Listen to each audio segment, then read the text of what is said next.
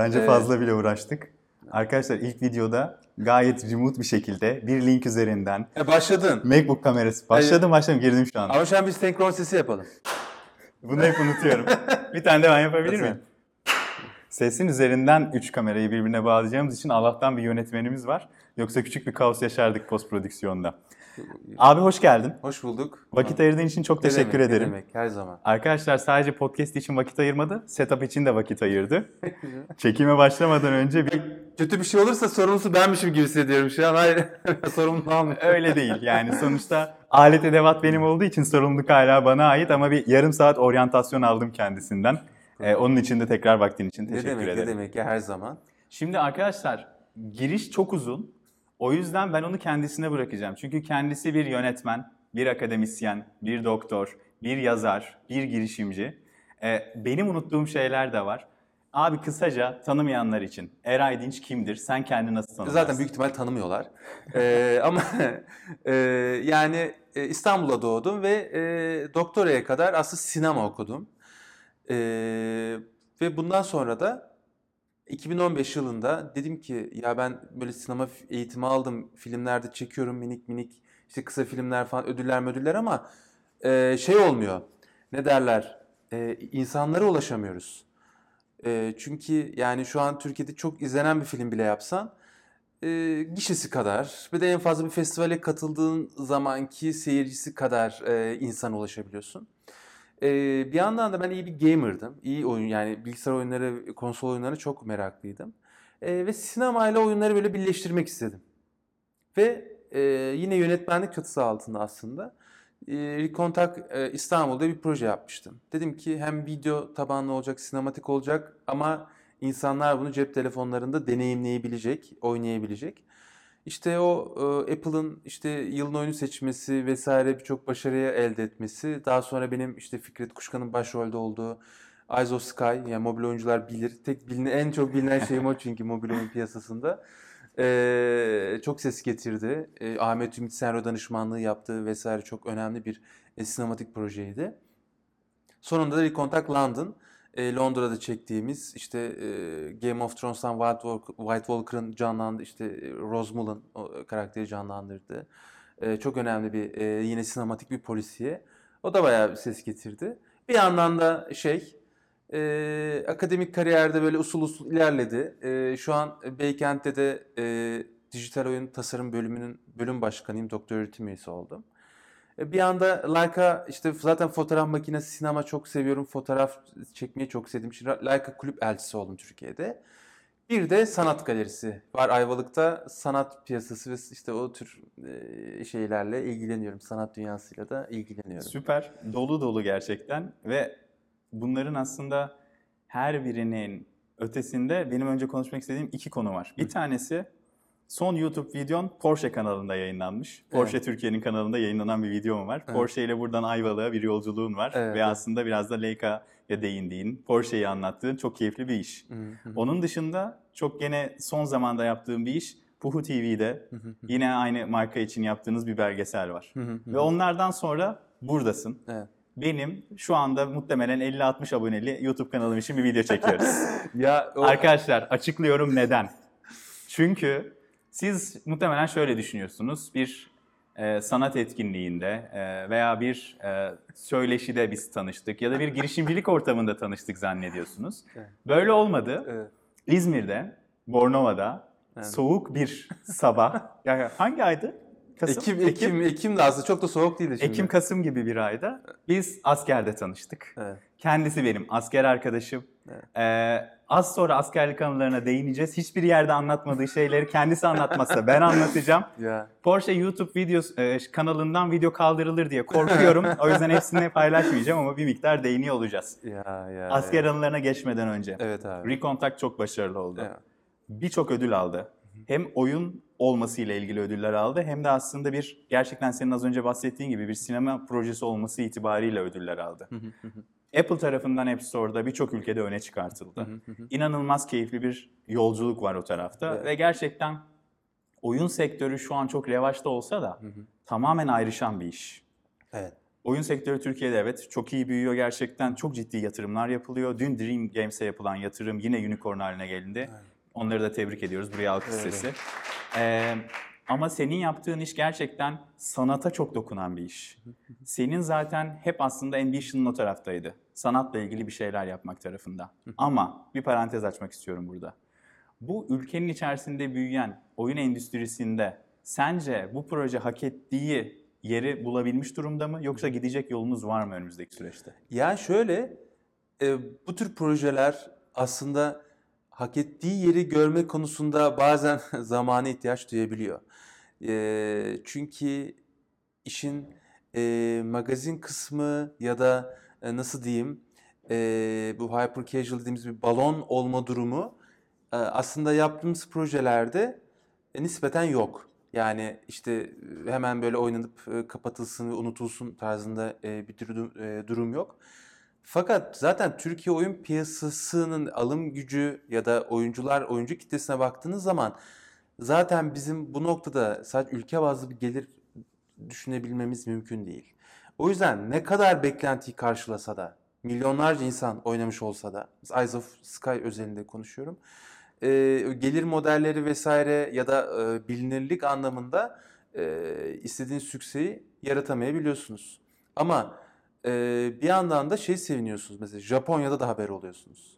Hani Çin'de de konuşuluyorsunuz. Hani Rusya'da da konuşuluyorsunuz. Hani o biraz global bir tarafı e, bizim biraz ilgimizi çekiyor. Aslında en önemli kısmı o çünkü ilk sen söyleşiye başlarken şöyle dedin.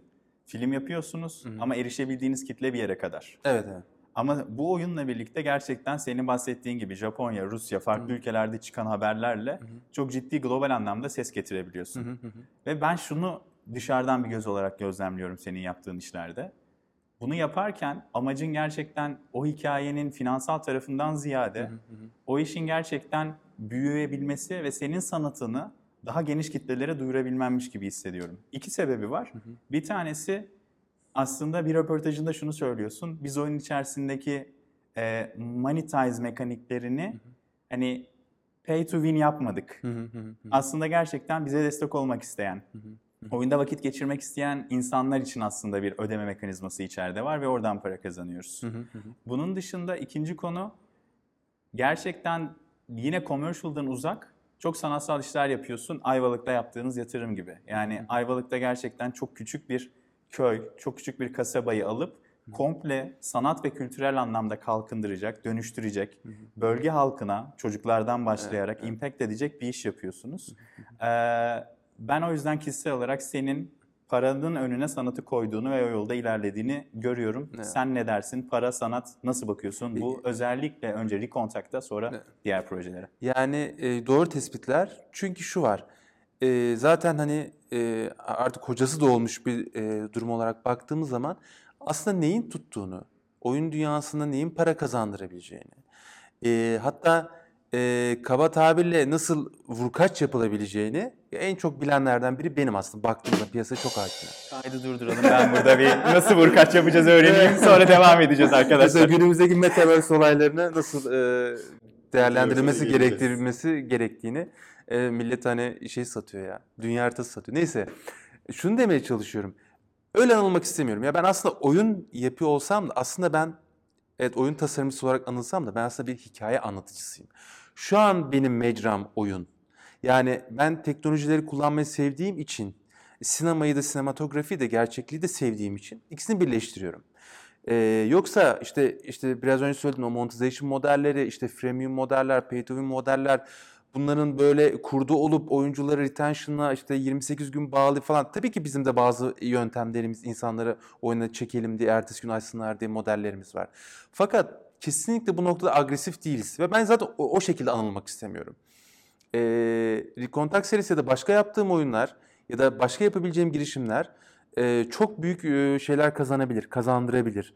Ama bu noktada ben kendi kişisel kariyerimde o şekilde anılacak projeler yapmak istemiyorum. O konuda çok titizim. Ha, parayı mı reddediyorum? Hayır. Bu sana bir şekilde yine para kazandırıyor. İleride de kazandıracaktır. Daha fazla şeyler yapacaktır. Ama bir tutarlılık yaratmak istiyorum sanat. Çünkü sanat piyasasında bir üslup vardır ya.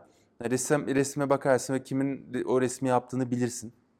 O noktada e, yani yetecek kadar ya da biraz şımarıklık yapacak kadar kazanabilirsin. Ama daha fazlası için benim belirli teknik kurnazlıklar yapıyor olmam gerekiyor. Anlatabiliyor muyum?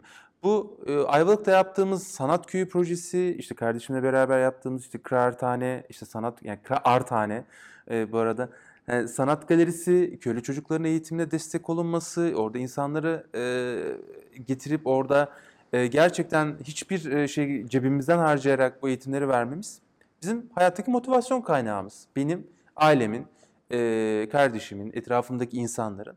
Oyuna, oyunlara da bu yansıyor. E, o yüzden yani benim oyunlarımı oynadığınız zaman e, şey hissedeceksiniz ya ücretsiz indirdik ama hani e, aslında bayağı da para harcamış prodüksiyonlu bir iş. E, orada zaten oyuncular şey diyor ya ben bu oyun hak ettiği değeri vermek istiyorum deyip orada uygulamacı satın alma yapabiliyorlar vesaire. O tür şeyler oluyor.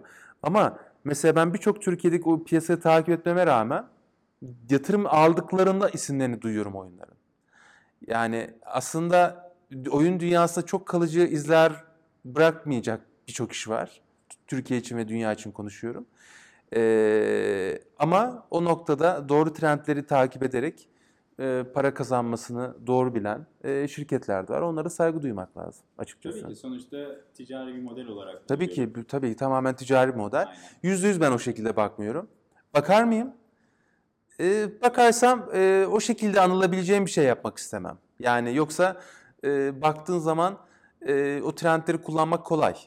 Yoksa şu an atıyorum e, dating uygulamaları çok tutuyor diye e, şimdi o yola ilerlendi. Ben kişisel olarak e, anılmak istemem bu noktada. Bu ahlaki ya da bir şey için söylemiyorum. Dating e, herhangi bir şey olabilir. Yani yemek getir, araba yıka bilmem ne. Hani anlatabiliyor muyum? Kendi uzmanlık alanlarımda bir şey ilerlemek istiyorum. Ben yönetmenim. Yönetmenlik, sinematik yönetmenlik oyunlara nasıl yansır? Onu yansıtmaya çalışıyorum. İki alt mesaj verdin. Onları bir kıyaslamak istiyorum. Mesajlardan bir tanesi bu şekilde anılmak istemem. Aslında bir yanın insanların ne söylediğini umursuyor diye duyuyorum. İkinci alt mesajda şunu verdin. Ee, bizi motive eden şey aile olarak bu dedin. Yani aslında bunu hem kendin için yapıyorsun hem de dışarıdan nasıl göründüğünü, nasıl konuşulduğunu önemsediğin için yapıyorsun diyebilir miyiz? Ya bu benim bilmiyorum bazı herkesin belki ya ben dinlediğim müziği bile şey yani işte dinlediğimiz müzik, e, kullandığımız eşyalar, giydiğimiz kıyafetler, e, kullandığım etrafımızdaki bizi temsil eden her şeyle zaten anılırsın. E, ve bu noktada evet bu konuda titizleniyorum ama zaten seçtiğim yön bu. Hani ya ben içeride gizlice e, kötü kötü müzikler dinleyip dışarıya ben aslında entelektüel şey yapmıyorum. Ve bunun hakkında çok eleştiriyorum. Çok sert bazen böyle sosyal medyada paylaşımlar da yapıyorum. Hiç umurumda değil o noktada. E, o yüzden evet yani kişisel kariyerimde belirli nokta atışları yapmak istiyorum. Bu aslında biliyor musun Ergin şeydir biraz çocukluk hayalleri. Benim çocukluk hayallerim var. Onları tamamlayınca bitireceğim. Daha da yapmayacağım. Çünkü e, sen hiç mesela şu kafanda biraz düşün. Hiç yaşlandıkça daha iyi film çeken bir yönetmen hatırlıyor musun? Hepsi ilk filmleri çocukluk hayallerini gerçekleştirmek için. Ya en iyi kitabı da olabilir. En iyi sanatsal ürün. Bir tane bir yönetmen ismi ver tartışalım. Kabaca Osmanlı gibi. Bir yükseliş belli bir olgunluğa erişene Ya belki benim ama tamamen sanat yok, yok. Ustalaşma hani firmalar 300 yıldır saat yapan firma var. O ustalaşıyor. Ama ben sanatsal üretim için konuşuyorum. Yaratıcı üretim. Yaratıcı üretimlerde, yaratıcı Doğru. endüstrilerde yaşlandıkça daha iyi film çeken yok. Tartışalım. Alta yazın ben sizi takip edeceğim yani. Deyin Alfred Hitchcock deyin. Ne bileyim Nolan deyin. Bakalım ilk filmlerim daha iyi son filmlerim. Hani benimki de öyle. Sakın zorlama. Sakız var. Hani bir şey yapın. Hayır canım hani herkesin bir yani bak düşünün. Nuri Bilge Ceylan mı? Yani Türkiye'den örnek vereceksek. Peki En iyi filmler hep ilklerdir. nedir abi senin kafandaki kendin için çizdiğin önümüzdeki süreç? Üç oyun yaptın. Evet 3 oyun oldu. Biraz daha kafanda yapmak istediklerin var ve bir noktadan sonra gerçekten bundan daha iyisini yapamam deyip bırakacak mısın? Daha iyisini zaten yapamam. Bak ben öğrenciyken çektiğim filmden şu an bir, bir tane film var. O da bayağı zaten öyle şey olmuştu. Sektöre falan böyle reklam böyle bir iki çekim işlerine falan girdiğim şey o olmuştu. Ee, daha iyisini çekemem ben şu an. 12 yıl olmuş. Öğrenciyken çektiğim filmden daha iyi çekemem. Çünkü öyle bir heyecan, öyle bir motivasyon, öyle çocuksu e, yaklaşımlar var ki, yani heyecanlar var ki, heyecanını kaybediyorsun. Ve ben heyecanımı kaybetmeden üretebildiğim kadar üretmek istiyorum. Aslında şu, şunu söylüyorsun yani çocuk merakı, o çocukların öğrenme isteği Evet. yaratıcı tarafta da yani sadece alırken değil Evet. çıktı verirken de Evet. bizden daha iyi olmalarını sağlıyor savunuyorsun. Evet ben yaşlandıkça daha iyi bir eğitmen olabilirim. Akademik tarafıma Deneyimler. e, deneyimlerimi aktarabileceğim şekilde hareket edebilirim. Ama e, o tutku öyle bir şey ki mesela benim şu an bir sonraki yapmak istediğim oyun için deli gibi çıldırıyorum. Kimse bana bunu yap bir herhangi bir şey söylemedi. Bunu çekmek istiyorum. Çekmek zorunda olduğumu hissediyorum. Ama bunu emin ol 40-50 yaşlarımda böyle hissetmezsin. Yani bir şey çekeyim, bunu heyecanı duyayım. Anlatabiliyor muyum? Heyecanını kaybetmeden yapmak zorundasın bazı şeyleri. Çok çünkü önemli projeler. Bir yıl uğraşıyorsun oyun projelerinde. Yani o kadar insan çalışıyor. London'da herhalde iki sene. London iki sene bir de bilgisayara çıkartmak için uğraşıldı vesaire. Bir sürü insan çalışıyor. Ee, onların organizasyonu işte yaparken askerde gittim. Telefonla işte ekibi şey toplantı falan yapmaya çalışıyorsun Arkadaşlar, vesaire. Tam çile yani. Oyunun müzikleri yanlış söylersem düzeltirsin Eray beni. Rusya'da bir senfonik orkestrayla çekildi. Biz askerdeyiz. Ee, asker ortamını ya gidenler hayal edecektir. Bir yandan bir tane çocuk köşede senfonik bir şeyler dinliyor. Ya ne yapıyorsun falan diyor insanlar. O kadar zordu ki aslında orada onlara derdini anlatmak. Ama gerçekten şunu söyleyebilirim. Çok çalışkan ve çok düzenli bir adamdan bahsediyoruz. Oradaki o askerlik sürecindeki hem askerlik hem de paralelinde kendi işleriyle olan aslında alakası, ilgisi, çabası hem de kişisel hayatında zaten bu kadar çok şeye aynı anda dokunabiliyor ve aynı anda götürebiliyor olması bunu bize gösteriyor. Bu motivasyonu neye borçluyuz abi? Abi motivasyon şöyle söyleyeyim. Ben hala işsiz gibi hissediyorum. Yani e, bu şey vermeyeceğim. Yani işçilerin benim hobim e, şeyini havasını basmayacağım. Ama e, sanıyorum ya multidisipliner olmak zaten birçok insan mesela birçok öğrencim şu derdi çok yakınıyor. Hocam ben ne yapacağım? İşte şunu da yapabiliyorum, bunu da yapabiliyorum. Hangisini ilerleyeceğim? Ya millet öyle bir e, insanları yanlış yönlendiriyor ki diyorum hepsini yap. Kitap yazabiliyor musun? Yazıyorum. Müzik yapabiliyor musun? Yapıyorum. Oyuncu hepsini yap. Yani o diğer taraf zanaat kısmı. Yani bir işin en iyisini yap önerisi zanaatkarlar için geçerli. Ee, ustası olmak, bir şeyin gerçekten aranılan olmak. Evet o baktığın zaman sektörde işe yarıyor ama ben emin ol çok böyle egosantrik duran bir insanım. Ee, fakat emin ol hiç yanımda yaptıklarımı cebimde taşımıyorum. Sen senfoni orkestrası demesen e, aklıma gelmiyor. Bu arada kameradan garip garip sesler geliyor. Evet kamera bir shutter bastı ama kayıt almaya devam ediyor görünüyor. İyi o zaman. İyi, güzel. Kayıt almaya devam ediyor. Yani şunu diyeceğim. Tekrar söyleyeyim. Ee, ben yaptıklarımı cebimde taşımıyorum. Ee, ve sen işte orkestra, senfoni orkestrası demesen e, "Aa, evet diyorum. Gerçekten öyle bir şey yapmıştık. Bazıları onu o kadar fazla yaptıklarını taşıyor ki yanında taşıyacak şey kalmıyor. Anlatabiliyor muyum? Hani e, yer kalmıyor, Ondan yanında. sonra sendeki motivasyonu bulamadın. Motivasyon bulamamaya başlıyorsun. Ben hiç yani o işte şunu yapmışım, bunu yapmışım. Lazım olduğu zaman söylemek zorunda kalıyorum. Benim mesela kart vizitim var, sadece Eray Dinç yazıyor. Ee, başka hiçbir şey yazmıyor. Ya mesela fuarlarda falan Eray Dinç'i veriyorum.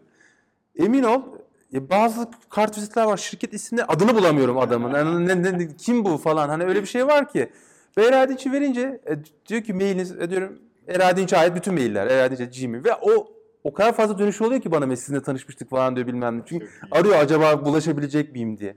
Hani e, yanınıza taşımayacaksınız. Sadece adınız soyadınız olacak. Ona hizmet edeceksiniz baktığınız zaman. Benim bu motivasyon kaynağı gerçekten üretmediğim zaman e, kendimi çok yetersiz hissediyorum. Yani üretmek bir meditasyon.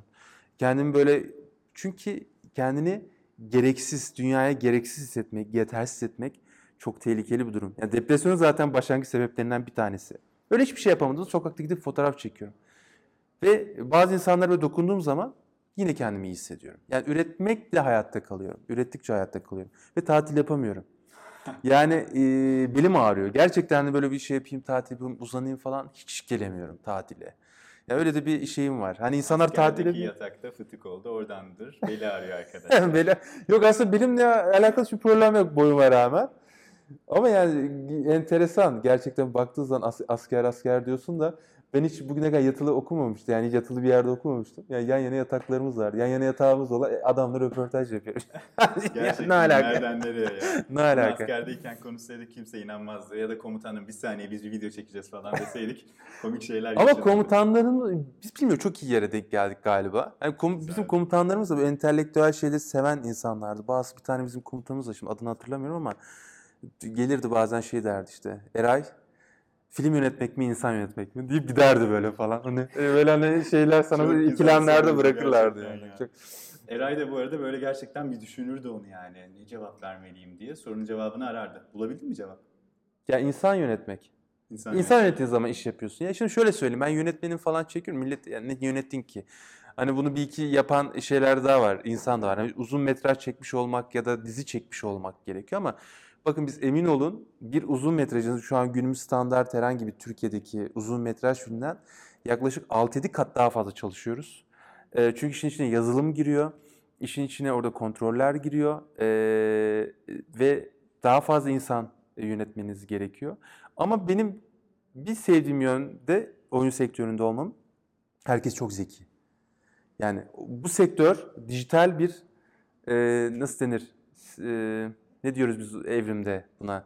Seçilim, doğal seçilim diyoruz ya. Dijital bir seçilim var yani hani oyun sektörüne çalışmak İyiler için gerçekten hani çünkü sinema sektöründe hani böyle bazen çalıştığımız zaman ee, çok eğitimsiz insanlar var. Yönetmeni de olabiliyor bu, yapımcısı da olabiliyor, görüntü yönetmeni de olabiliyor. Zaten çekilen filmlere baktığınız zaman oradaki entelektüel yapıyı es geçiyorum. Hani ona hiç değinmiyorum. Teknik olarak bile baktığınız zaman e, büyük vasatlıklar görebiliyorsunuz. Oyun sektörüne girmek de o beni biraz rahatlattı. Çok zeki insanlarla çalışıyorsun. Süpermiş. Herkes çok zeki. Bir oyun daha gelecek dedin. Çalışılıyor mu üzerine? Ee, evet, çalışılıyor. Süper. Mesela onu ben çok ya o da çocukluk defterlerimi karaladığım bir şeydi. Yani onu yapacağım. Yani e, o çok keyifli bir şey. E, Türkiye'de geçecek. E, sinema olacak ama bizim bilindik bir kontak serilerinden hiç benzemiyor. Ha, konsept Evet. değişiyor. Konsept tamamen değişiyor. Süper. Sinematografisi çok değişiyor. E, çok yenilikçi bir şey olacak. Tarih belli mi paylaşabileceğim bir tarih? Yani oyun sektörüne tarih yani deadline veremiyorsun çünkü müzik gibi bir değil abi şöyle.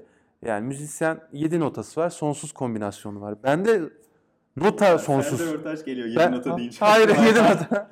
Hani bizde sonsuz notayı sınırlı kombinasyona getirmek. Çünkü ilerlerken nota A yeni nota keşfediyor. Yani öyle bir ama e, işte umarım yaza doğru çekeceğiz. E, hani işte 6 ay 1 yıl e, minimum çalışma süreci ve çıkacak gibi geliyor.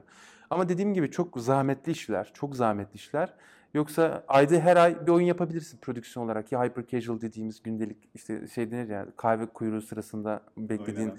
oynanan oyunlar. Yine kibarca İyi, söyledi. e, Tuvalette oynanan. Ya işte vesaire işte Ee, o tür e, gündelik oyunlar da yapılabilir ama ben ya dediğim gibi filmografi gibi bakıyorum. Hani e, bu sırayla bu işleri yapacağım. Ben büyük ihtimal çok oyunda yapmam. Yani 60 yaşına geldiğimde büyük ihtimal 8 oyunum falan olur, 7-8 oyunum olur. O kadar böyle e, deli gibi oyun yapacak da e, bir de değilim o noktada. Ayvalık'a yerleşmiş olur musun?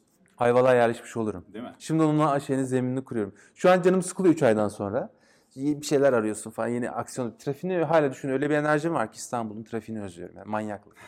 İstanbul'un trafiği özlenir mi ama Ayvalık'ta şu an o seviyedeyim.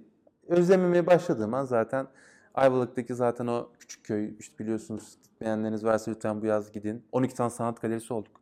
İnanılmaz. İzmir'de 5 tane var yani düşün. İnanılmaz 12. Ee, 12 ve hepsi e, ne kadar nüfuslu bir yerden bahsediyoruz? yani 400 haneli bir yerden İnanılmaz. bahsediyoruz. Bir Rum köyü.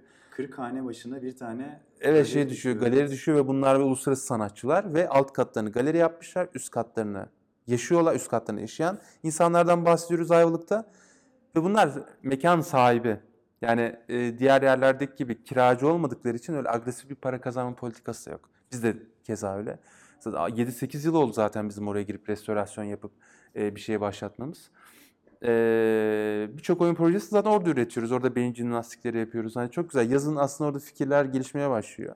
Oranın aslında bu kadar gelişmesinde de siz ön ayak oldunuz diye biliyorum. Yani e, işte kardeşim Simay, e, işte Uğur Çalışkan, e, heykeltıraş, işte bizim bir grubumuz var sanatçı grupla.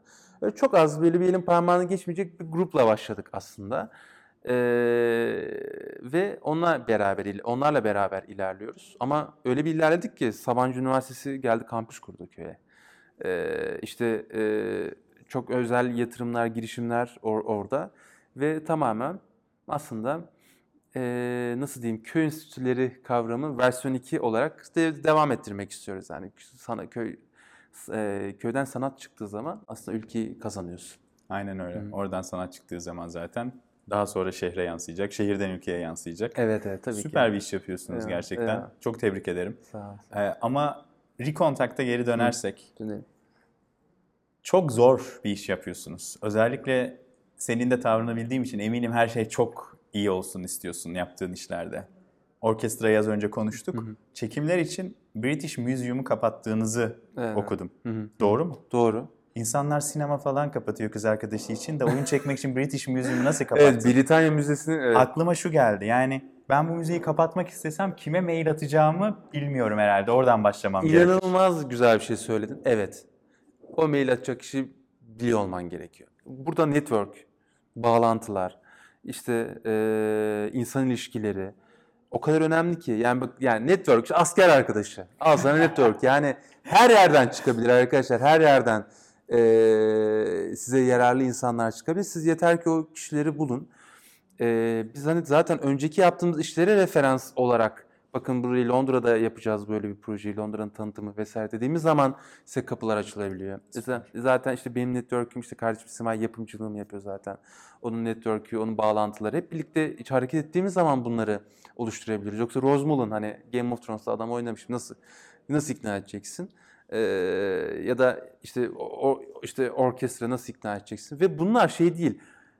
Bakın bu tür şeylerde parayı koyduğum olay değil. Birçok şey anlattığım sükseli şeylerde birçoğunda para koymuyorsun. Zaten olay para koymuyorsan sükseli zaten. Çünkü benim normal şartlar altında e, bir celebrity falan kalkıp da parasını verip işte bize gelen yatırımı orada yakalım falan gibi bir şey kullanmamız mümkün değil.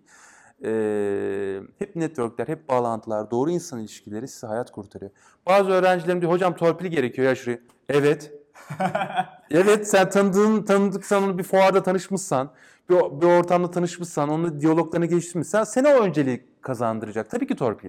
Ha, bazıları aileden torpilli olduğunu şey yapıyor ama o da zor. Babası bu sefer o arkadaşlık ilişkilerini kurmuş. Kolay mı arkadaşlar torpillik gelişti? yani burada şey olarak hani böyle e, kurnazlık olarak bakmayın. Yani babası çok girişkenmiş, onunla arkadaş tanışmış, onu seninle tanıştırmış vesaire. O öyle oluyor bu işler. Aslında çevre ve insana yatırım yapmaktan bahsediyor. Evet. Doğru kişiler çevrenizde olduğunda birçok kapıyı ne kadar hızlı açabildiğinizi fark edeceksiniz ve bu sizi çok şaşırtacak arkadaşlar. Evet yani bir galerinin açılışına katıl. Öğrenci misin? Orada kendimi kart benim yaptığım gibi adını soyadını yaz yani. Hiçbir şey gerek yok. Git orada insanlarla tanış. Ee, bu arada ben çocuklara böyle öğütlermiş gibi şey olmasın ya da şimdi bizi izleyen uzmanlara sanki şey- çok önemli bir şey başarmışım da öneriyormuş gibi sakın hissedilmesin. De- demek istediğim oralarda olay. Yani çok ücretsiz şeyler bunlar. Sen doğru network, doğru insanlar, doğru yerde olduğun zaman giriş ve ben çok girişken bir insana değilim bu arada. Yani gideyim insanlarla tanışayım. Zaten iki metre adamın böyle insanlara yaklaşımda korkuyorlar zaten. Introvertüsün diyebilir miyiz? Yani şey denebilir bu noktada. Denk iyi denk getiriyorum yani o noktadaki bağlantıları. Yoksa e, yani işte Porsche dedin e, beni bulmaların sebebi e, işte, işte köy projesi, fotoğraf makinesi işte çekmem. İşte oradan bir şeyler yakalanıyor. Yani e, nereden nereye diyoruz ya öyle oluyor zaten. Nereden nereye? Ama Hep bir parantez açacağım. Evet. Çok güzel bir noktaya değindin. Network'ünüzü sağlamlaştırmak çok önemli. Ama Eray'ın da bahsettiği gibi sadece doğru kişilerin olması da bazen yeterli değil.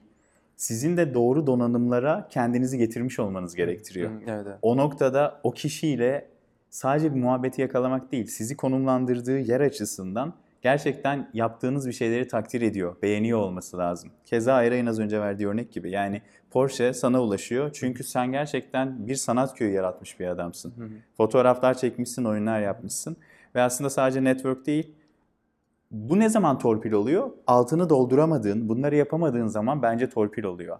Ama bizim burada konuştuğumuz case'de doğru bir projeyi gidip ben Londra'yı tanıtacağım, böyle bir oyun yapıyorum diye anlattığınızda bu artık torpilden çıkıyor. Doğru network'ün sizin hayatınızı kolaylaştırması oluyor ve bundan bahsediyoruz. Kesinlikle o kendi CV'ni içten içe oluşturman lazım. İşte git Instagram'a fotoğraf mı çekiyorsun, illüstrasyon mu yapıyorsun, onları paylaş, insanlara tanıt. Anlatabiliyor muyum? Böyle gizli böyle hayalet e, üretici olmamak gerekiyor o noktada.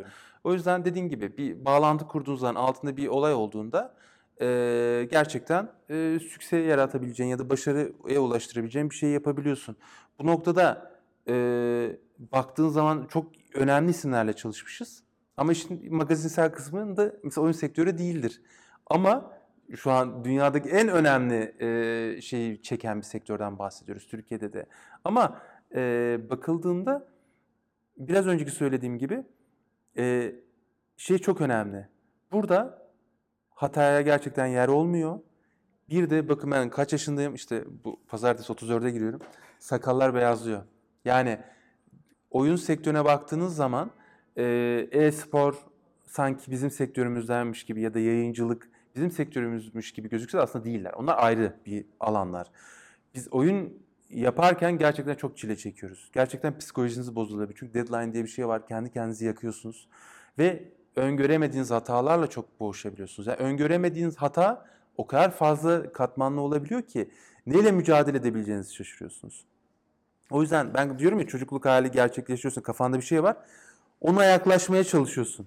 Ondan daha iyi bir şey yapamıyorsun. Biraz daha insanların kafasında şekillenmesi adına en çok sakalını beyazlatan olay neydi? Yani ne yaşadın ve gerçekten bir noktada yok abi bu oyunu bırakıyoruz, Simay devam edemeyeceğiz herhalde dedin.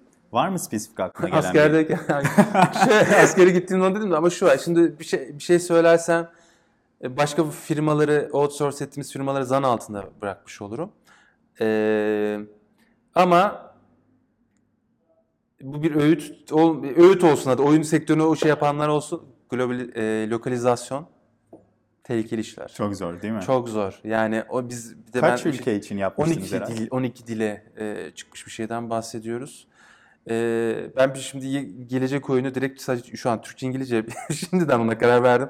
Türkçe İngilizce sonra katmanlı katmanlar direkt. Oyunun konseptine karar vermeden buna karar Evet, vermiş evet. gibi hissettim Dil, şu an. dil Türkçe İngilizce yani şu yani Japonca bilmem ne o riskleri şu an girmek istemiyorum. E, benim sakalları en çok ağırtan şeylerden biri ne alakaysa yani e, şey oldu. Yani ben çok Ama genel olarak herhangi bir çalıştığımız bir firma çünkü çok sonra firmalar değişti. Hangisi olduğu bilinmiyor şu an o yüzden. Ben çok söyle- cahilce yaklaşıyorum tabii ki için içinde olmadığım için ama lokalizasyon dediğin dışarıdan baktığında seni bu kadar üzmemesi gereken bir şeymiş gibi Değil mi? hissediliyor. Evet. Çünkü sonuçta belli bir metin, Evet. belli bir kural çerçevesinde Evet. çevrilecekmiş gibi hissediyorum. Hı hı. Ama sizi bu kadar zorlayan şey ne? Ya oyunun hikayesinin anlaşılıp içselleştirilip ona göre lokalize ediliyor olması mı? Yoksa farklı bir noktası mı var benim kaçırdığım? Ee, şimdi çeviri ayrı, bir de lokalize etmek dediğin gibi ayrı bir durum var. Ee, iyi çevirmenlerimiz yokmuş. Anladım. Bunu zaten kitaplardan da anlayabiliyorsun. Hani e, kitap çevirilerine baktığın zaman e, garip garip Türkçe tabirler falan duyduğunda ben o kadar e, şey olmamıştım ama başımıza gelince Anladım. e, çünkü bayağı tehlikeli şeyler olabiliyor. Siz bir anda böyle global feature edilecekken sadece oradan gol yiyebiliyorsunuz vesaire. Hani o tür yaklaşımlar olabiliyor. Globale iş yapmak o yüzden tehlikeli olabiliyor bu noktada. Her ülkenin e, disiplinlerini, prensiplerini çok iyi bilerek bunu yaklaşmak lazım. Ama konuda çok tecrübeliyim şu an.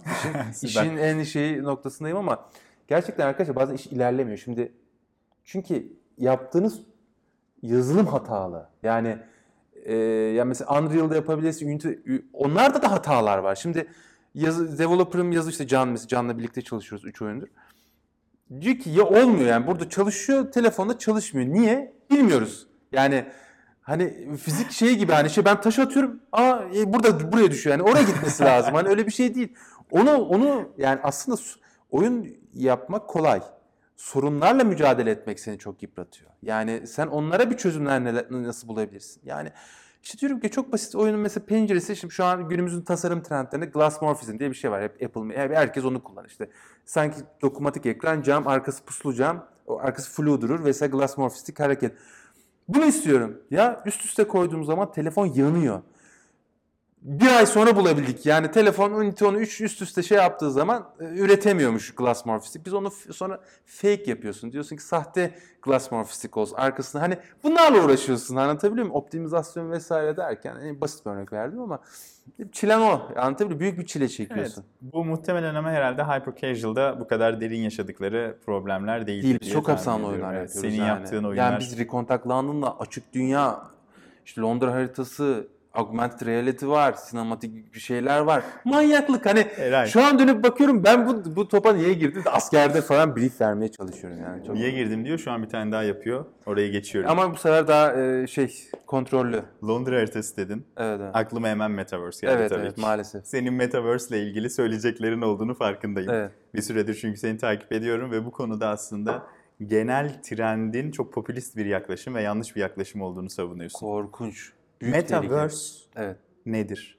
Metaverse'ü biz zannediyoruz ki gözlüklerimizi takacağız. Matrix gibi. İşte Vanilla Sky'de Tom Cruise'un son sahnesi şey spoiler oldu ama işte e, ne bileyim e, Ready Player One gibi başka bir dünya işte. Hayal aslında oydu.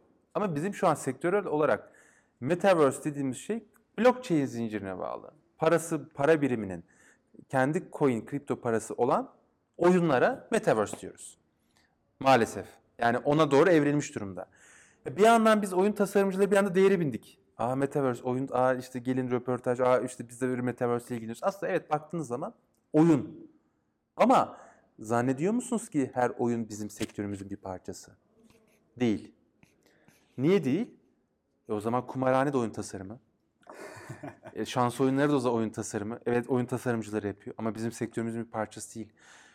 Biz bir oyun tasarımcısı olarak benim oyunumu oynayan kişi yenilgi dışında sanal bir mağlubiyet dışında başka hiçbir yeni- e, kaybı olamaz benim oyunlarımda. Yani servetini kaybetmemeli. Anlatabiliyor muyum? Metaverse dünyasında adam k- kripto paraya şey yapıyor, yatırım yapıyor. E kripto paraya yatırım yapınca bir anda paranın değeri düşüyor. Adam kaybetmiş oluyor. Para hiç olabiliyor. Para hiç olabiliyor. batabiliyor. Paracı batabiliyor. İşte arsa sat- satın almış. Proje patlayabiliyor. 10 bin dolar orada kaybı olabiliyor. Yani bu bir oyun sektörü değil. Bizim oyun sektörümüzün bir parçası değil. Evet oyun bir gamer değilsiniz. Yani oyuncu değilsiniz. Oyun oynamıyorsunuz. Metaverse'de zaten hiçbir işiniz yok. Anlayamazsınız o dünyayı. Oyun oynamanız gerekiyor.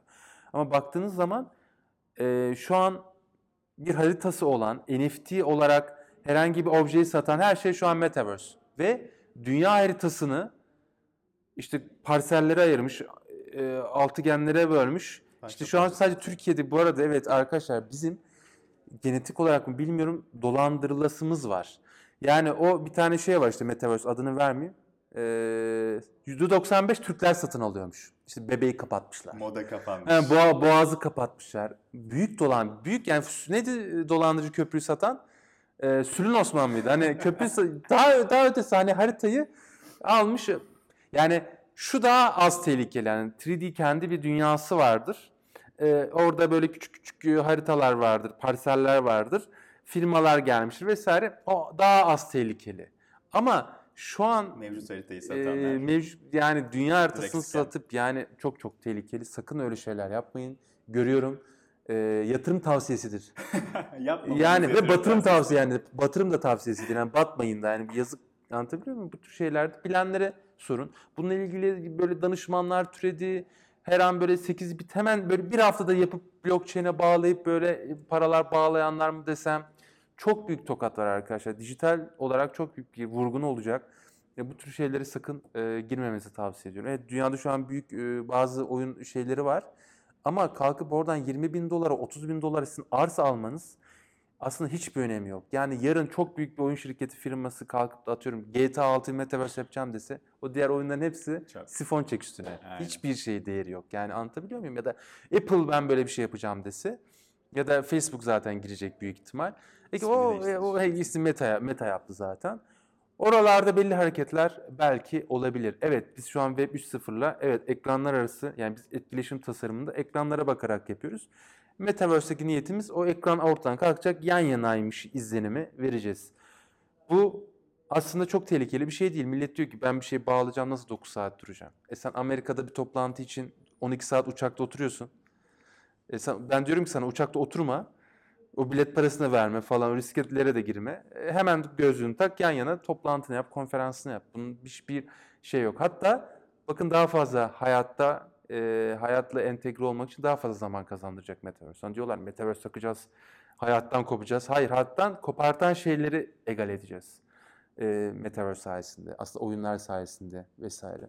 Bu tabii kişinin nasıl kullandığıyla da alakalı olacak ama bu imkanı sağlayacak. Ben de buna E katılıyorum. tabii sonuçta tuvalete gitmek zorundasın. Yani seni oradan hayattan bir şekilde koparmak, yemek yemek, uyumak zorundasın. Hani bu noktada e, bütün ihtiyaçlar Metaverse üzerinden tabii karşılanmayacak. VR gözlüğü şu an zaten dediğimiz şey şu an bizim sektörün Metaverse dediği şeyle aynı şey değil. Değil aynen. Değil. Yani o bizim Matrix gibi olacak vesaire durumları e, şu an çok uzakta olan bir Peki şey. sen bir fotoğrafçı olarak aynı Hı, zamanda NFT'ler hakkında ne düşünüyorsun? Aynı benzer bir tabloyu şu an orada da görmek mümkün.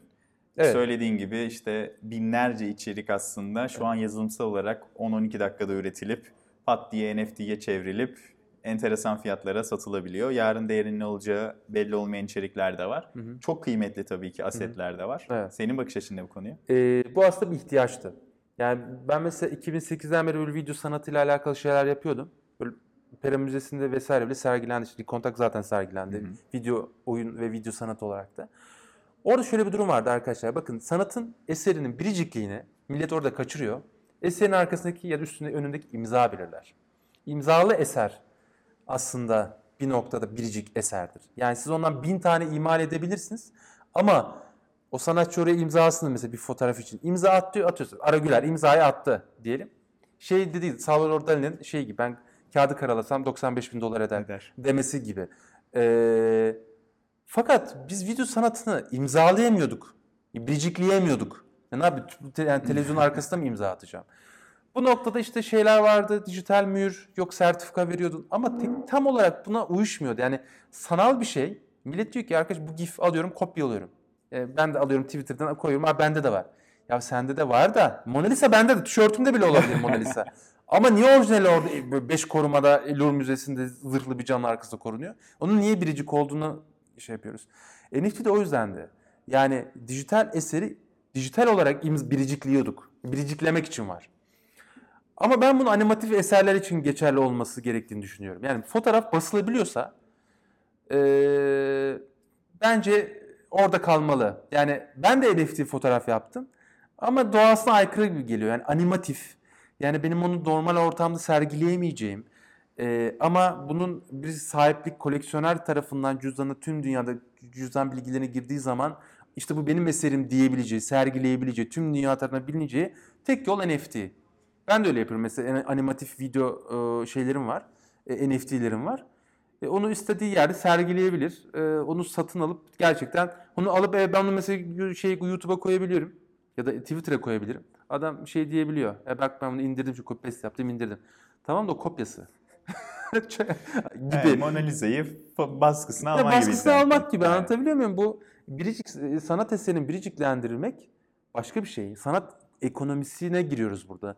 Sanat piyasasına giriyoruz. Burada başka dinamikler devrede. İşte edisyonlar var. İşte bir on edisyon yapmış sanatçının resmi olarak işte onları iyi bilmek lazım. Ee, sanat koleksiyoneriyseniz zaten bunlara hakim oluyorsunuz ve zaten yatırımlarınızı ona göre yapabiliyorsunuz. Sanat büyük bir ekonomi. Diyorlar sanat toplum için mi? İyi. Sanat ekonomisi için. Ve sanat sanatçısı için var.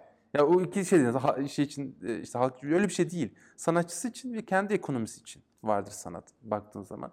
NFT de e, şu an mesela biz oyunlarda şeyler satıyoruz işte atıyorum kılıç hı. silah. İşte şu an e, Metaverse oyunlarda da o NFT olarak satılıyor. İşte biricik bir e, kılıç, ışın kılıcı, büyülü bir kılıç. Onu ben işte atıyorum kendi oyun birimi işte 10 manaya aldım. İşte çok değerlendi, çok biricik olduğu için 20'ye satabildim falan. Bir ekonomi oluşabiliyor. Okey, Böyle bir durum var. Ama dediğim gibi gerekliydi. İyi ki de oldu. Süper. Ama sana katılıyorum. Özellikle fotoğraflar konusundaki perspektifte aynı yerden bakıyoruz. Ya dijitalde fotoğraf basılmadıysa o hala veridir. Çünkü ben mesela fotoğraf kitapları topluyorum çünkü benim ekranım başka, senin dijital ekranın başka, başkasının ekranı başka. Ama o kitaba baktığım zaman atıyorum Peter Lindbergh bakıyorsun işte Helmut Newton kitabını. Ya biliyorsun vakfı ölmüşse bile vakfının onayladığı kalibrasyon. Yani bakıyorsun evet o fotoğraf bu şekildeymiş. Ya da o baskıysa evet sanatçısının onayladığı kalibrasyon Tonlar, renkler, o kırmızı o kırmızı, o mavi o mavi, o siyah beyaz o kontrast o kontrast. Şimdi Aragüler'in fotoğrafları biliyorsun bir vakfa başladım 2 milyon fotoğraf çekmiş. Ama editi kim yapacak? Şimdi o öyle bir çekmiş ama o büyük ihtimal kontrast olarak yüksek koyular ve yüksek beyazlar üzerine bir şey yapacak. Ama senin olduğu gibi basıp servis edersen ne olacak? Aragüler'e ihanet bir yandan baktığın zaman. Çok böyle şey felsefi bir konusu da var aslında baktığın zaman. Yani aslında bitmiş ürün olmadığını düşünüyorsun verinin sen. Evet veri çünkü o. Ben basmadığım sürece fotoğrafı bitmemiş oluyor. Hala veri olarak artistikimde ya da 35 mm negatifimde duruyor. Ben ne zaman onu bastım? Evet sergilenebilir haliyle. Ve Rengi kendi bu. perspektifinden. Evet yani bir boyutu hangi boyutta bastın, nasıl oldu? Ee, o seni zaten esere kavuşturuyor. Zaten bu sanat eserleri vesaire şeyinde vardır ya. Mesela ben diyelim ki video sanatını Fransa'da sergilemek gideceğim. Bana dediler ki projeksiyonunuzu yanınıza getirin. Normalde gümrükte sanat eseri şeyi yoktur, ücreti yoktur sanat eserinin. Tabloya geçebilirsin çünkü sanat eseri. Ben projeksiyona ne diyeceğim? Abi ben burada eser sergileyeceğim. Bununla ilgili mahkemeler var Avrupa'da. E, Mahkeme şey demiş, sergilendiği sırada bu eserler sadece sanat eseri kabul edilebilir. Şaka yapıyorsun. E, Tabii yani konser işte yeni medya sanatı bu şekilde. Adam neon şey yapmış, ışıklı bir şeyler yapmış. E, Şimdi şeyden gümrükten geçirirken memura ne diyeceksin? İnanılmaz. Abi bu heykel aslında falan nasıl olacak? Hadi anlat bakalım. Hadi anlat Hadi bakalım. buyur. Hani düşün gümrük memuruyla alakalı bir şey bu bahsettiğimiz enteresan. felsefik tartışmalar. Çok enteresan. Sana son olarak çok zor bir soru soracağım. Tamam zor soru. Kayıtta mıyız? Kayıttayız. Hadi bakalım. Tek bir disiplin, tek bir alan seçme şansın olsaydı. Evet. Fotoğraf, yazarlık olabilir, sinema, Çok basit bir soru. Çok basit Oyun. bir soru. Çok basit bir soru. Oyun. kesin oyun. Niye 8. sanat diyoruz biz oyuna? Diğer e, geçmişindeki tüm sanat disiplinlerinin gelişmesini bekledi, oluşmasını bekledi. Yani sinemayı da kattı içine. Sinema biz 7. sanat diyoruz. Çünkü o da daha önce müzik işte vesaire. O kurguyu zaman atlamalarına diğer şeylerden ekledi. Tiyatro zaman atlatamaz. Yani ikinci bir uzay macerasında ilk insandı kemiği bir atıyor, pat bir uzay gemisine bağlıyor. Yani on kaç bin yıllık bağlama. Bunu tiyatroda o yapamaz. Oyunda interaktiviteye getirdi. Şimdi ben bütün sanat dallarını içine alıyorum. Edebiyat var. Benim oyunlarımda da öyle. Benim mesela işte e, bilgisayara bakıyorsun. Orada işte öldürülmüş bir adamın maktulün görüntü bilgisayar görüntülerini Londra sokaklarına çekmiş. O benim Londra sokak fotoğrafı sergim baktığın zaman. İşte orada İnanılmaz. mektuplar yazmış mesela günlükler yazmış. Bunlar bizim ede- edebi olarak yazdığımız işler. E, müzik diyoruz işte müzik nasıl işte orkestraya çaldırıyoruz. Bütün dans, koreografi ne varsa her şey mimari. Yani aklınıza ne gelebiliyorsa tüm disiplinleri oyunla kapsıyor. Büyük bir heyecan. O yüzden tabii ki oyun. Kaçamak bir cevap. Hepsini kapsayan bir cevap verdin. Hepsini tabii ki yani. Ve hepsi gibi oldu buradaki yani oyun cevap. değilse e, sinema. E, sinema değilse fotoğraf. Yani Aşağı doğru. böyle- Böyle mimari artık tiyatro hani şey TRG diye oraya kadar her şey yapacaksın artık. Yani oraya kadar indirgemen gerekiyor. Yer şeyde aşağı doğru Çünkü iniyorsun. tek tek onların gelişmesi bekleyen oyun bunları bekledi. Teknolojik olarak bekledi. Ya tamam oyun bu arada oyun dediğim şey bu arada bahsettiğim şey video oyun. Oyun insanlık tarihinden eski olan bir şey zaten. Aynen. Yani köpekler işte e, Homo ludens işte o Homo ludens'i okuyun. E, oyun oynayan insan e, ta- tabiri olarak. E, orada mesela köpeklerin kendi arasında oynamak için belli kuralları vardı. Mesela kuyrukları ısırmayacak, kulakları şey yapmayacak. Kendi aralarında oynarlar. Dışarıdan baktığınız zaman yapay bir çatışma vardır. Ama kendi aralarında oynarlar tıpkı oyun gibi. Bunu yapmak için insanlığı beklemediler. Hele, ki sen oyun dünyasına, oyun tarihine baktığın zaman mesela bir Go'ya baktığın zaman 4000 yıllık kurallar hiç değişmemiş bir oyun. Aynen. uzak doğuda çıkmış. Ona baktığın zaman oradaki her şeyi anlıyorsun. Satrança baktığın zaman Hindistan falan oradaki hiyerarşiyi anlayabiliyorsun. Tavlaya baktığın zaman oradaki hani anlatabiliyor muyum? Oyunla e, dünyayı anlıyorsun. Mesela şey gibi bu Celal Şengör'ün jeolojiden dünyayı anlaması gibi. Benim de oyunla aslında dünyayı ve sanatı anlamaya çalışmamla aslında bir şey. Yani oyun aslında hepsini kapsıyor. Güzel bir benzetmeydi. Hoşuma gitti. Yani hani oradan ilerliyor. Ee, sen- Oyunu ben- bu kadar anlatmışken Evet. kapanışta çok eminim ki yani ülkedeki hem çocukların, gençlerin ilgi alanı olduğu için hem de ülkedeki ekonomik konjektürde oyun sektörü az önce konuştuğumuz Evet. gibi enteresan yatırımlarla gündemde olduğu için çok fazla sektöre girmeyi düşünen genç arkadaş vardır diye Evet. düşünüyorum. Hazır bir burada akademisyeni bulmuşken ilgili konuda kapanış mesajında onlara ne tavsiye etmek istersin? Oyun sektörüne ilgi duyan arkadaşlar nasıl başlayabilirler? Çünkü biliyorsun sadece bölüm seçerken değil, öncesinde de aslında Evet. başlayan bir burada ilgi, ilginin hobiye dönüşmesi durumu var. Hı hı. Senin nasıl bir e, önerin olur onlara? Ee, güzel, çok güzel bir soru. Ee, biz dijital oyun tasarım bölümünü İletişim Fakültesinde ama sayısal öğrencilerini açtık. Yani hem mühendislik eğitimlerini veriyoruz. Bu tek örneği olabilir Tek örnek, mi böyle? tek örnek. Ee, hem çünkü mühendislik dersleri vereceğiz hem sanat, yönetmenlik dersleri vereceğiz. Çünkü bu işin işin sanat anlatı. Aslında bir hikaye anlatılsın, bir eğlence olsun diye arka planda kodlama yapılıyor. Yani ama bizim ülkemiz uzun yıllar mühendisliğin bu işin temeli olduğu zannediliyordu. Aslında şu an günümüz oyunlarına baktığınız zaman işin içerisinde sinematografi, hikaye anlatıcılığı, yönetmenlik, sanat tasarımı, sanat yönetmenliği devrede aslında ön planda oldu. Ve onun arka planını yazılım desteklediğine e, şahit oluyoruz. E, Türkiye'de şu an 5 tane üniversite var. Gitgide gelişecek dijital oyun tasarım bölümlerine eğer ilgililerse ebeveynler zaten kaçırmaması gerekiyor böyle bir bölümü. Bu kadar yüksek insan ihtiyacı var. Hiçbir bölüm hocası şunu diyemez. E, daha mezun olmadan işe başlayacaksın diyemez. Ben diyorum. Çünkü çok büyük bir açık var. Çok büyük bir kalifiye insan e, açığı var. E, bu yüzden kendilerini geliştirmeleri konusunda bu bir sanatsal kısmı ve mühendislik kısmını aynı anda yürütecek faaliyetlerde bulunmaları gerekiyor. Aslında her şeyden beslenmeleri lazım. Benim millet evimi şey zannediyor. Gittiğin zaman oyun figürleri, e, oyun şeyleri. Hayır ben oyun yapıyorum ama beslendiğim şey sadece oyun değil ki. Yani işte, işte modadan çok ben ilham alırım. İşte müzikten çok ilham alırım. Sanat sanatsal olarak zaten çok e, ilham aldığım çok kaynak var.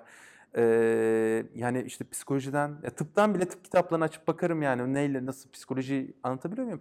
Her dalla ilgilenmek gerekiyor. Orada çok multidisipliner bir yaklaşımda bulunmak gerekiyor.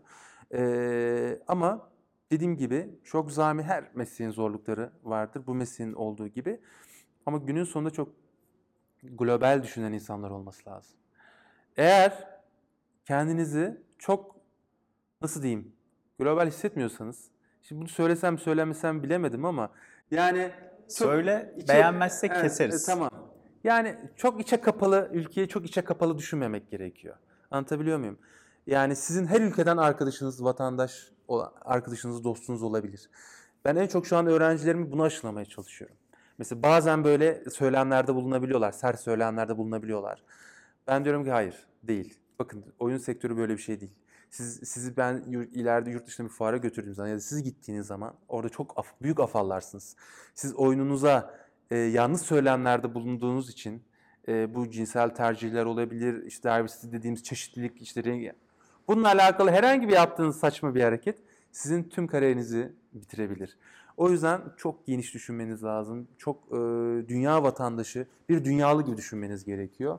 E, böyle bir insan olarak bu sektöre başlayın. Çünkü diğer mesleklerde çok yerelsindir. Zaten birçok meslekte uçağa bindiğin an meslek elinden alınır. Anlatabiliyor muyum? Ama oyun öyle değil. Yani nereye gidersen git onun yanına taşırsın ve e, onunla beraber hareket edersin. İşte sanat yaparsın, mühendislik, kod onlara hiç ben girmiyorum. Kodu da yaparsın. Ama bakın dünya Türkiye'de son yapılan oyunlara, Türkiye'de yapılan oyunlara sırf çok sığ düşüncelere sahip, çok böyle içine kapanı düşüncelere sahip oldukları için yok oldular.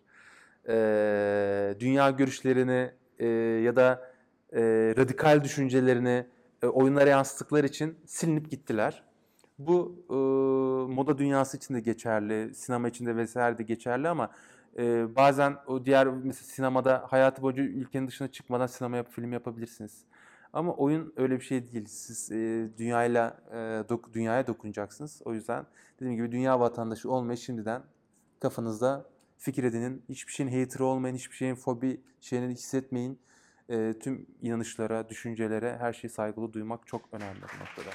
Bu kısmı kesip üniversiteye göndereceğim bölüm sitesinde kullanılması için. Yok, bölüm, bölüm şeylerini de kullanıyorum zaten. Ee, anlattığım hikayeler. Bu çok önemli arkadaşlar. Yani e, Darwin'ste dediğimiz o çeşitlilik, o, e, saygınız yoksa, diğer düşüncelere, diğer inançlara e, tahammülsüzlüğünüz varsa yapamazsınız. Bir an önce bunun üstüne gidin. Bir an önce bunun da üstüne gitmenin tek yolu çeşitli insanlarla arkadaşlık kurmak. Anlatabiliyor muyum? E, sosyalleşmek. O ülkeden bir çok yakın bir dostun varsa o ülke hakkında çok öyle ileri geri çok konuşamıyorsun. Güzel. Anlatabiliyor muyum? O ülkeden arkadaş edinerek konuyu kökten çözebilirsiniz diyor burada şair. Aynen öyle kesinlikle. Eray, çok teşekkür ederim Ben vaktin teşekkür için. ederim Benim ya. için çok keyifliydi. Yani askerlik anılarımız vesaire biz bu arada hani havamızda basalım. O taburda ödül alan iki askeriz. Kendisi Buraya girecek miyiz gerçekten? kendisi kendisi e, vuruş hissiyatı 10 üstüne 10 olan bir arkadaşımız e, atışlarda en iyi en iyi nişancı ödülü aldın değil mi? Evet. En iyi nişancı ödülü aldı. Bana da işte en iyi personel ödülü verdiler de oradaki sizi artık neyden verdiler bilmiyorum o noktada. Şundan verdiler ben hemen anlatayım. Kendisi şey sınıf başkanı. Evet siz başlayın. Bizi toparlayan, Bana çavuş ama. çeviren, Evet, çavuş diyorlardı. eviren, çeviren. Arkadaşlar hadi sıraya girelim. Arkadaşlar hadi yemeğe gidelim. Arkadaşlar min- Bana benim o atadılar. Ben öyle e, lider o şey Survivor'da görüldüğü gibi şey değil yani. Lider vasfı bana yükledi orada komutan ve ben böyle şiir yazarım, notlarımı alırım diye defter almıştım. Çok güzel bir defter almıştım. Şimdi açın bakın. İşte Ergin şeye gitti, revire gitti. Saat 15 bilmem ne telefonu böyle böyle Evet, notlar var. notlar bunlarla dolu. Güzel güzel iyi. güzel günlerdi ama oradan buraya az önce söylediğimiz gibi nerede kiminle nasıl tanışacağınız hiç belli değil. Evet, evet. Sadece networklerinize gerçekten sahip çıkın. Ama bir yandan da her anlamda kendinizi geliştirmeyi, kendinizi beslemeyi, çevrenizdeki her şeyden beslenmeyi unutmayın. Çünkü sadece network sizi hiçbir zaman bir yere getirmeyecek. Siz altını doldurabildiğiniz sürece ilerliyor olacaksınız. Oyun sektörüne girmek isteyen arkadaşlar için az önceki 3-5 dakika loop'a alınıp gerçekten içselleştirilmesi gereken bir kesit oldu. Tekrar vaktin için çok teşekkür Ne demek ederim. her zaman, her Ee, zaman. çıkışta gider bir şeyler içeriz diye tahmin ediyorum. Biz kaçtık arkadaşlar. Görüşürüz. Kaçtık, kaçtık. Hoşçakalın. Kendinize çok iyi bakın. Hoşçakalın.